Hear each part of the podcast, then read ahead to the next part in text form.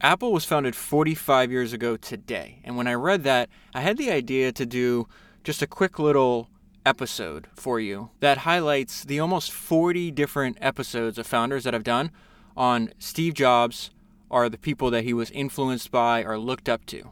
And the reason I wanted to do that is because I think Steve Jobs is one of the best illustrations of why Founders Podcast exists. And that's because Steve, like every single other of history's greatest entrepreneurs, all spent an excessive amount of time studying from and learning from the great people that came before them, and then use the ideas that they learned through that practice of study and reading to use those ideas in the company that they wind up building. And that is exactly why Founders exists. If you listen to Founders, you are able to download into your brain the very best ideas of all of history's greatest entrepreneurs and their worst mistakes that you can avoid. And so the fact that you're hearing this, that means you're not currently on the Misfit feed, and that means you're only hearing partial episodes of Founders. You just hear about the first 30 minutes of some of the episodes that I've done.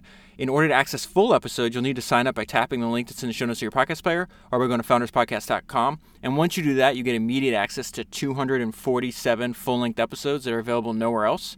And I add more episodes every week. Uh, every episode is ad free and it, and it takes less than 29 seconds to set up. And so what I'm going to do right now is I'm going to go through about I think there's like 37 episodes on this list that are related to either Steve Jobs himself or people he studied. I will leave all of the uh, the episode title and episode numbers in the show notes. So if you sign up, you can start with these episodes. It gives you like a fantastic blueprint or fantastic roadmap to start going through this extensive uh, catalog, back catalog of founders. Because I've spent four years about 6,000 hours and I've read over 100,000 pages. So it's um, just to so I can document and search for the very best ideas in the history of entrepreneurship. I've distilled what I learned down to a, roughly about 400 hours. And by listening to the episodes I'm about to talk to you about, it'd be impossible for you to listen to them, learn the, the best ideas uh, from these extremely talented, some of the smartest and most productive people to ever live, and not get a return on your investment when you apply these ideas to your work. So I'm just going to start. First, I'm going to talk about the ones that are specifically on Steve Jobs. And so the very first episode I ever did on Steve Jobs, it was number five. It was based on Steve Jobs' biography. It was written by Walter Isaacson. And this is where it really blew my mind because as I'm reading this book, and Steve is working with the author, with Walter Isaacson, and he knows he's dying. And in this book, Steve introduced me to so many other founders I didn't even know existed. And he goes through at length about all the people that he admired, the people that he wanted to pick their brain, the one he read books about, what was what what, uh, what inspired him, and what ideas of theirs that he used to build Apple. So that's number five. Number nineteen. If I, if you could only read, let's say you only had time to read one biography of Steve Jobs, this is the one I would recommend. And that's uh, this is so this is number 19. The book is called Becoming Steve Jobs: The Evolution of a Reckless Upstart into a Visionary Leader, and it was published after the uh, Isaacson's biography. So it also uh, builds on some of what Isaacson wrote about. And what I loved about this book is it shows in the subtitle says the evolution of a reckless upstart into a visionary leader. Steve Jobs was not born as one of the greatest entrepreneurs to ever live. He made himself, he built himself into that person. And so this book spends a lot of time talking about how he the, the mistakes he was making in his 20s and 30s and how he corrected. He had the ability to con- he was a learning machine. He had the ability to constantly learn and correct his behavior. And without m- making those mistakes and making and, and learning from his struggles, we would have never had things like the iPod, the iPhone, the iPad, the iMac, all of the, the things that now the, the, the gigantic Apple uh, empire sits upon. And the book also has a fantastic uh, uh, introduction written by Marc Andreessen. If you go and look at the description, I have a quote from Marc Andreessen as the description of why I, I created Founders. And it's actually a quote I heard from Marc Andreessen in a different interview, and he talks about like why he's read hundreds of biographies, even to this day. This guy's a multi multi billionaire. He spends his t- a ton of time reading. He has an like this this uh, comprehensive uh, historical base of knowledge that helps him succeed in his work. And this is what Marc said about why he read re- and read and continues to read so many biographies. He says there are thousands of years of history in which lots and lots of very smart people worked very hard and ran all types of experiments on how to create new businesses, invent new technology, new uh, come up with new ways to manage, etc. They ran these experiments throughout their entire lives. At some point, somebody put these lessons down in a book. For very little money and a few hours of your time, you can learn from someone's accumulated experience. There is so much more to learn from the past than we often realize. You could productively spend your time reading experiences of great people who have come before you and learn every time. So that's the end of the quote. What I loved is when uh, the pandemic happened and everybody was working from home, working remotely, I had watched a few interviews that Marc did in his house. And this guy, the reason I point out the fact that he's a multi-billionaire is not to glorify his wealth per se. It's the fact that at that level, you can learn from whoever you want. You could hire the world's experts. You could do whatever you want. And he chooses. He's showing us by his actions that how valuable reading and learning from biographies is. And it's just hilarious. You'd watch these videos of him, and it's just Marc in his house. He doesn't even have bookshelves. Like he's his book collection has, has outstripped his shelves. You just have stacks of books on top of each other uh, throughout his living room and wherever he's doing these interviews. And I just like, all right, this is this. I'm clearly on the right path. Like this is clearly a very high value activity that we need to keep going on. Um, so, anyways, Mark Marc Andreessen wrote the the the introduction to to becoming Steve Jobs. It's a fantastic book. Highly recommend reading it. Listen to the podcast first. It's really helpful to read to listen to the podcast first and then read the read the biographies. Um, a lot of people that, that listen to founders do that, and they say it really adds to their understanding and their their like the it makes the ideas that they're learning stick even more. Then we go to number 76. And don't worry about if you don't remember all these numbers. Like I said, I'll list it down below as well. Number 76, this is a, this is crazy book too. It's called Return to the Little Kingdom. Steve Jobs and the creation of Apple. So Apple was, was founded in 1976, 45 years ago today, like I said. This book is written by Michael Moritz. At the time, Michael Moritz was a like a journalist for Time magazine. He wrote this book. It covers the first six years. It's like a snapshot because it was it was a lot of the books I do on the podcast. You'll see they're very very old books. A lot of them are very hard to find. Uh, that's another advantage that Founders gives you. Very few people are reading these books. Very few people are like you. Just have a, a, a complete edge because everybody's focused on like what's happening now. What's what are entrepreneurs doing now? And you're like, why are you doing that? Like, not to, not why are you doing that, but like the greatest people in history studied the people that came before them. It's not that they don't pay attention to what's going on now, but you like if you have to choose between let me listen to a, a podcast interview with an entrepreneur that's operating today, or let me uh, study a great entrepreneur in the past, it's no question. Like the greatest entrepreneurs would tell you, choose the history first. It's not either or. You can do both, and you should do both. But without question, you should be stu- you should be building your own historical base of knowledge first. That's what all of these people did. So, anyways, the reason that this is interesting is because the book is first of all very very old, and it shows at the end of the book, we don't know. Like uh, Steve Jobs had not been kicked out of Apple yet. He's still in his 20s. We don't know what Apple's going to turn into. And then there's an, also an interesting point where Michael Moritz, he winds up after that book, he winds up transitioning from a journalist and a reporter to a venture capitalist. And fast forward to today, and he's actually a billionaire because he was really successful at investing in technology companies because that's what he was studying. Uh, number 77. This is Steve Jobs and the Next Big Thing. This is also an important book and also a very old book because it, it, it only, it's another snapshot in Steve Jobs' career and it only covers the 13 years between when he got kicked out of Apple and when he returns. These are known and referenced as Steve Jobs' wilderness years. The reason this book is important to the podcast is important to listen to, and the book is important to to read is because you have what is arguably one of, if not the greatest entrepreneur to ever live, making one bad decision, one stupid decision after another. It is, I call it, I think on the podcast I said it's like bizarro Steve Jobs. All the other books are like copy these ideas because Steve, like they're, they're genius ideas. This is learn these lessons and do the opposite. It is crazy how you could have somebody so smart and so talented. And I think that's important for all of us to remember that no one's perfect, right? Even the people that, are, that have wild success. And so this book is just it's just fantastic because let me give you one example you you know when you're they, steve talks over over and over again about how important it is to, to make sure you have the highest talent level especially at the beginning of your company because when you're starting a company when the company's small it is affected by the quality of talent that it has more than a large company is because let's say you have 10 people and you hire two bad apples well 20% of your company sucks he, steve jobs one of the first 10 hires at next had nothing to do with software nothing to do with hardware he hired an interior designer for his office. That's not that's not a joke. That's that's a gigantic mistake. The, the book is again fantastic. Very old book. Very few people now. Like your competitors are probably not reading that book. This gives you an advantage.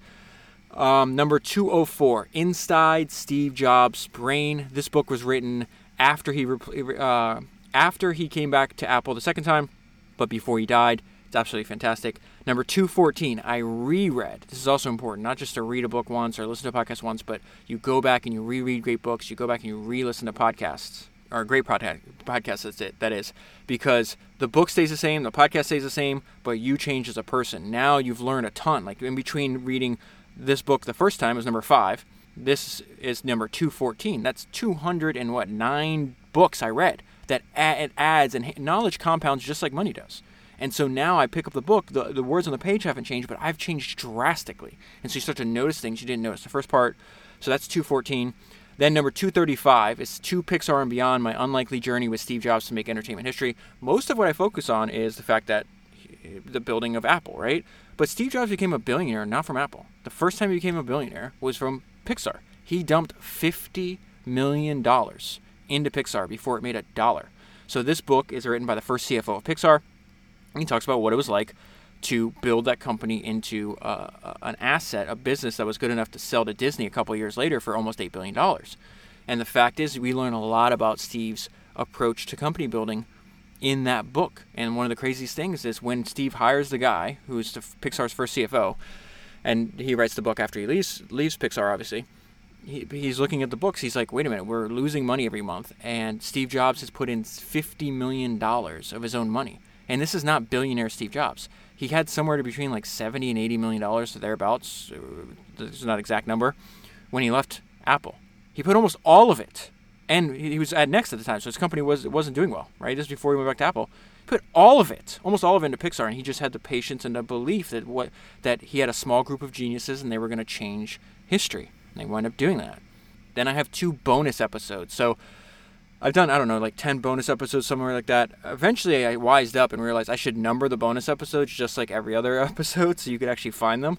so the, the two I did on, on Steve Jobs was before I realized I should number them. And I was like, oh, I just won't number them because they're bonus episodes. But it's I, bonus episode or not, every single episode. Before I sit down, like Founders is one of the craziest podcasts that you'll ever come across. Like there's no other podcast like it in the world. Think about how crazy the preparation. Before I sit down to talk to you, I have to read an entire book. And it's not like I'm taking long times between making new podcasts. I did 66 new podcasts last year. Like it's just insane the amount of the preparation I have to do. So this the first book is insanely simple, The Obsession That Drives Apple's Success. You can find it between episodes number 112 and episodes number 113. It is written by somebody. It was written by somebody who worked at the ad agency that Steve Jobs used, and he taught. He gives us in. He's like, "This is what I observed. What makes Steve special? The the ideas that he used that were completely different because this guy is not only working for Apple, he's working for all these other technology companies. And he's like, there's nobody else that thinks like Apple. And so he writes an entire book about what are what are these unique uh, these unique things that he's uh, unique perspectives and ideas that Steve used. It's a fantastic book. Uh, then the other bonus episodes. This book, anybody building a product. I've read this book three times. It's called Creative Selection Inside Apple Apple's Design Process During the Golden Age of Steve Jobs. It is written by a programmer at Apple it is you can find it between episodes number 110 and 111. It's you can read it in a weekend. I would buy it right now, even if you, even if you don't sign up for for founders. And I think not signing up for founders is a gigantic, gigantic mistake. The value to cost ratio is insane. Just read. I'll leave some reviews down below if you want to read what other people say. It's it's absolutely crazy, but this book is just fantastic. Gives you an insight into what it was like. Like this, the, the author literally had to do product demos to Steve over and over again. He helped build the first keyboard for the iPhone. He helped bro- build the Safari browser. It's just there's gold.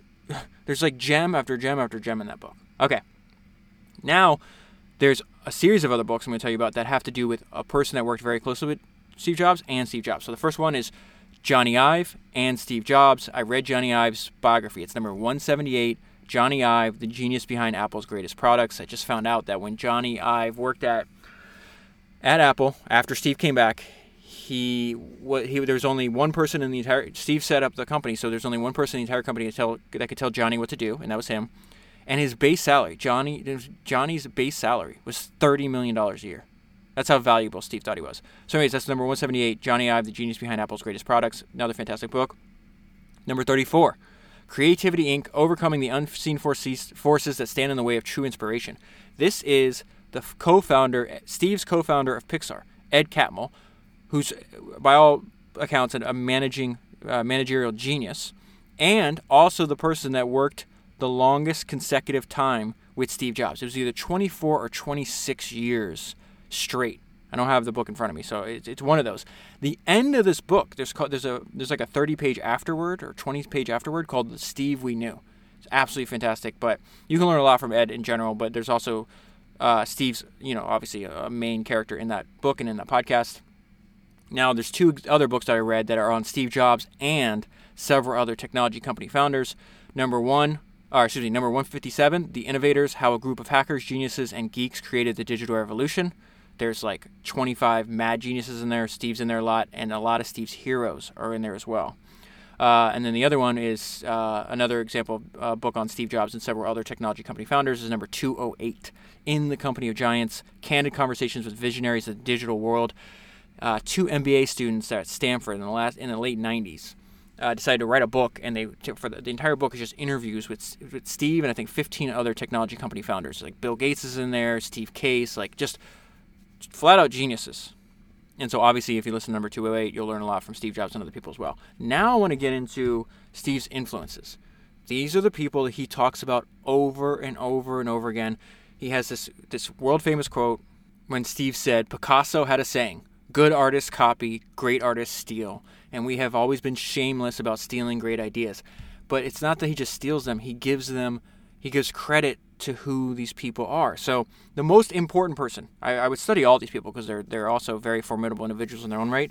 But the person that has the single largest influence on Apple is this guy I didn't know who exi- I didn't know about him right before I started doing this project. His name's Edwin Land. He was the founder of Polaroid. He ran Polaroid for like 60 years, and he was Steve Jobs' hero. Steve got to meet him. Edwin was Edwin Land at the time was like in his 70s. Steve was in his 20s, and he said visiting Edwin Land was like visiting a shrine.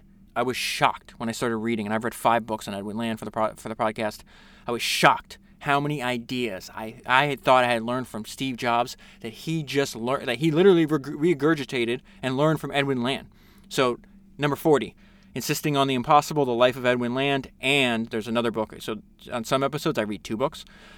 Number 40 is an example of that. So I read Insisting on the Impossible, Life of Edwin Land, my opinion, the best biography of Edwin Land. Number and uh, and then, then Instant, the story of Polaroid. So one's a biography of Edwin Land, one's the history of Polaroid. Obviously, uh, there is no Polaroid without Edwin Land. It's literally like he was the company.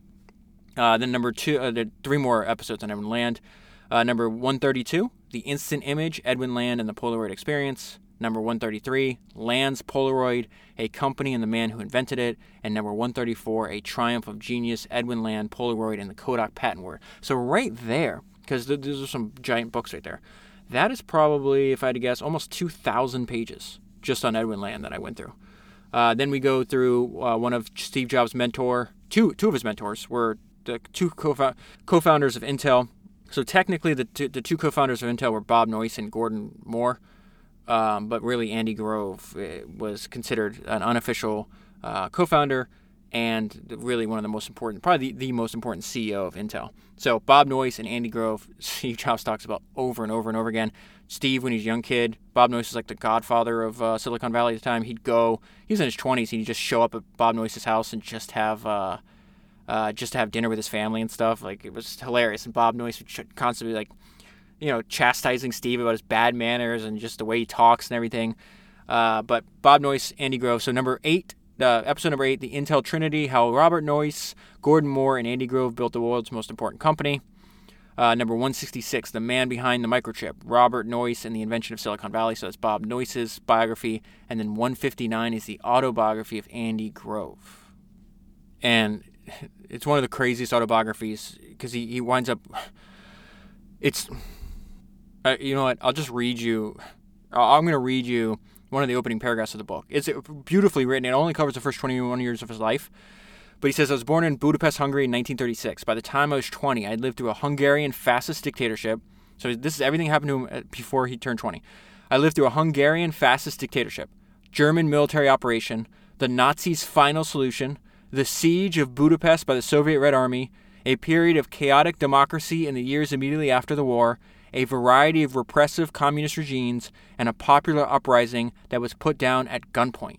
He winds up escaping Hungary and making it to the United States and then becoming one of the most important uh, founders and, and managers in, in, the technology industry uh, history by far. But there's also a fantastic uh, story that Steve Jobs tells in other books why Andy Grove was so important to to his decision to return to Apple because at the time he just well I'll read this this is Steve Jobs talking about this and uh, and this gives you an idea of Andy Grove's like blunt no bullshit style. So it says we just taken Pixar public and I was happy being CEO there. I never knew any of anyone who served as a CEO of two public companies, even temporarily, and I wasn't even sure it was legal. I didn't know what I wanted to do. I was enjoying spending time. This is all Steve Jobs talking, by the way. I was enjoying spending more time with my family. I was torn. I knew Apple was a mess, so I wondered, do I want to give up this nice, nice lifestyle that I have? What are all the Pixar shareholders going to think? So I talked to people I respected. I finally called Andy Grove. I gave him the pros and the cons, and in the middle, he stopped me and said, Steve, I don't give a shit about Apple. I was stunned. It was then I realized I do give a shit about Apple. I started it, and it's a good thing to have in the world that was when I decided to go back. So that's number 159 is Andy Grove's autobiography. Nolan Bushnell, next person. Nolan Bushnell is Steve Jobs, one of Steve Jobs' mentors. He was the founder of Atari and Chuck E. Cheese. He Steve worked at Atari. Nolan Bushnell hired Steve when Steve was 19 years old, and so the, the, there's an entire book. They met up in Paris in 1980. At the time, Atari and Chuck E. Cheese is way bigger than Apple is, and they, they wind up taking a walk for several hours and talk. And Nolan and Steve are talking about the difficulties of building companies. That conversation, the ideas that came out of that conversation, Nolan turned into a book. It's number 36. It's called "Finding the Next Steve Jobs: How to Find, Keep, and Nurture Talent." Next person is the founder of so- Sony, Akio Morita. Not only did Steve steal ideas from him, he loved Akio. Uh, they went to meeting. Akio also influenced heavily Jeff Bezos as well. Uh, he's got an unbelievable story. One of the best founders to ever do it by far. Number 102, Made in Japan, Akio Morita and Sony. That's his autobiography. It's fantastic. Walt Disney is another huge influence on Steve Jobs. He loved his dedication to the quality of his product, innovation, and more importantly, that he built a company to last. And that is right before he died. That's what his most important thing is. Like, I'm not worried about money. I'm not worried about any of that. I want to build my goal was to build insanely great products and to build a, a company that will last. That would, that's what my heroes like Walt Disney, Bob Noyce, all these other people did. That's what I want Apple to be. So Walt Disney's number two. Walt Disney, The Triumph of American Imagination. Number 39. Walt Disney, An American Original. And number 158. Walt Disney and the Invention of the Amusement Park That Changed the World. That was a really good book because it's all about Walt Disney at the end of his life. He was dying of lung cancer. He said he was most proud of two things starting a company and keeping control of it, and number two, Disneyland. That was the favorite thing he ever worked on. And that book on 158 is all about the creation of Disneyland. Uh, another person from history that might surprise you that Steve Jobs studied and learned from was J. Robert Oppenheimer, one of the leaders of the Manhattan Project. He said he learned from J. Robert Oppenheimer the importance of only having the most talented people on your team, that you have to be ruthless in the, qual- the, the level of talent. And so that is number 215, The General and the Genius, Groves and Oppenheimer, the unlikely partnership that built the atom bomb. I read that book because Steve Jobs said that he studied and learned from Oppenheimer. So if Steve learned from uh, Steve studied and learned from Oppenheimer, why wouldn't I? Why wouldn't you? I mean, this is just these are just like the, the biggest no-brainer in the world, right? Henry Ford, another one of Steve Jobs' heroes, one of my favorite entrepreneurs. Uh, I read five different books on Henry Ford. Uh, when Jobs is building the Macintosh, he's in his early 20s. He's saying he wanted to make it as simple as, as Henry Ford's Model T. Uh, and there's all these other ideas that he took from Henry Ford. Number nine, I Invented the Modern Age, The Rise of Henry Ford. Number 26, Henry Ford's autobiography, My Life and Work. Number 80, another book Henry Ford wrote called Today and Tomorrow. Uh, number 118, My 40 Years of Ford. This is like one of uh, Henry Ford's right hand guys, worked for him for 40 years, named Charles Sorensen. That book is fantastic. A lot of crazy Ford stories in that book. And then number 190, The Story of Henry Ford and Thomas Edison's 10 year road trip. Thomas Edison was Henry Ford's hero, and they wind up uh, later in life becoming almost like best friends. So again, everybody has heroes. Everybody learns from somebody. Founders just exists to make this easier, so you can do it easier and faster. And if you pick the right heroes, it's going to change the trajectory of your life for sure. Uh, Steve Jobs says they had a heavy, heavy influence on him was the HP way, which was Dave Packard and Bill Hewlett. They built one of the very first technology companies in Silicon Valley back in like the 1930s, and a lot of people copied their management structure. Steve Jobs copied their management structure. He calls it the HP Way. Just so happens that Dave Packard wrote a biography and he titled it The HP Way. The HP Way helped Bill Hewlett and I built our company. That's episode number 29. Another person that both Steve Jobs studied extensively and his hero Edwin Land studied extensively was Alexander Graham Bell. You will hear in these podcasts and these books, Steve Jobs constantly refer and Edwin Land refers to the, the, the issues of creating something that's brand new that the world's never seen before. Just like Alexander Graham Bell did with the telephone, they used a lot of his ideas with the marketing of, in Edwin Land's case, the, the first instant f- camera that ever existed in the world, and in Steve Jobs' case, the Macintosh. He talks about this when he was in his 20s. that's, that's what blows my mind. Like, he had this deep historical knowledge and he had the, the understanding how important it was, Steve, that is, early on and I, I, I did a, I read a biography of Evan Spiegel, the founder of Snapchat, and I was shocked because when he's in his early 20s, he's saying, "Hey, I want to build a company and I want to model it after my two heroes." And he said his two heroes was Edwin Land and Steve Jobs, and that's exactly what he's doing. It's it's just, again, uh, I just have to point this out to you because I didn't know before I started this project, and I think most people don't know how mu- like how much of history's greatest entrepreneurs just straight up borrowed ideas built upon the ideas of the people that came before them. They all do this. And the fact that Evan Spiegel, think about that. Now I think Snapchat's worth, I don't know, let's say $30 billion. He might have a private net worth of, I don't know, 6 billion or whatever. It's a lot of money, right? How valuable to Evan was learning and studying Steve Jobs and Edwin Land? Well, billions. That's not hyperbolic. That is a stone cold fact. The fact that he learned from let them influence his the way his approach to his company was is literally worth billions of dollars. And they, they all know this. Go back to warren buffett charlie munger. There's a there's a great uh, book on charlie munger called poor charlie's almanac. There's a quote in that book that i've never forgot. That's number episode number 90 by the way. I don't want to you know tell you every every podcast i've ever done you know that, that'd be hours and hours. But in episode 90 i read poor charlie's almanac. There's a quote in that book that i've never forgotten.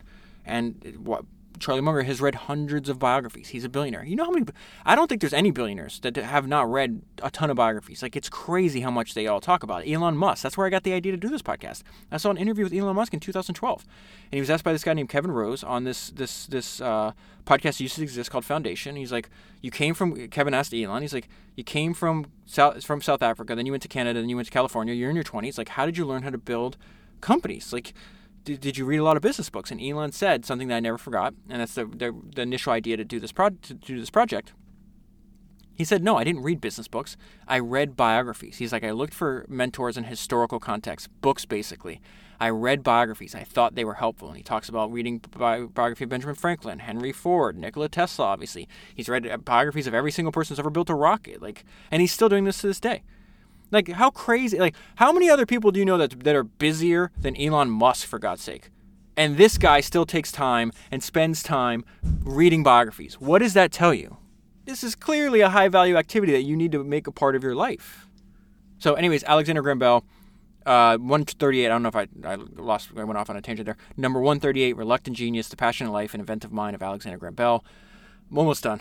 Uh, this is Robert Friedland. Okay, so Robert Friedland is the closest person I've ever uh, covered that's like a cult leader, and he was actually running this like commune when when Steve Jobs was in. Steve Jobs and him were friends in college, and people that knew Steve Jobs before he met Robert Friedland say that he wasn't very charismatic. He met Robert Friedland, who was extremely charismatic. So Steve starts becoming more charismatic and understanding the influence that charisma can have on other humans around you. Right? They wind up having a falling out Steve Jobs says he like crosses a line between being like a charismatic founder and like a cult leader and like a con artist.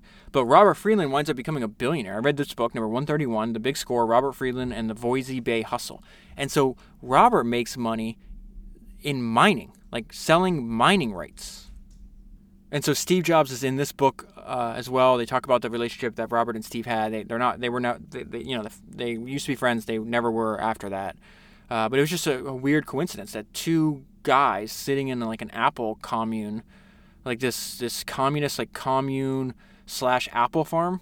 Both hippies, both dropping acid, doing all this crazy stuff. Like both become billionaires. One in technology, building technology products, and one in mining. It was just uh, very surprising. And then the the last is Steve's best friend. Steve did not have a lot of like close friends. He dedicated his life to to work but his best friend was Larry Ellison. I did a three part series on Larry Ellison. In all these books, Steve Jobs is going to pull, pull up, is going to pop up rather, uh, because you know Larry talks about like he thinks Steve's one of the most important people to ever live. Like he just he almost like idolized him. And Larry's a crazy character too. Like he, I mean, just insane and he's been running his company since the 1970s. You know, he's worth tens and tens of billions of dollars to this day. But that's number 124, Software, an intimate portrait of Larry Ellison, an Oracle. Number 126, The Billionaire and the Mechanic.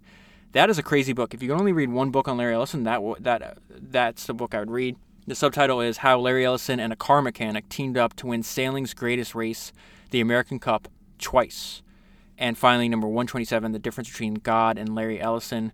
God doesn't think that he's Larry Ellison. So that's it. I'll list everything down below. I hope, uh, I encourage you heavily to sign up for the Misfit feed.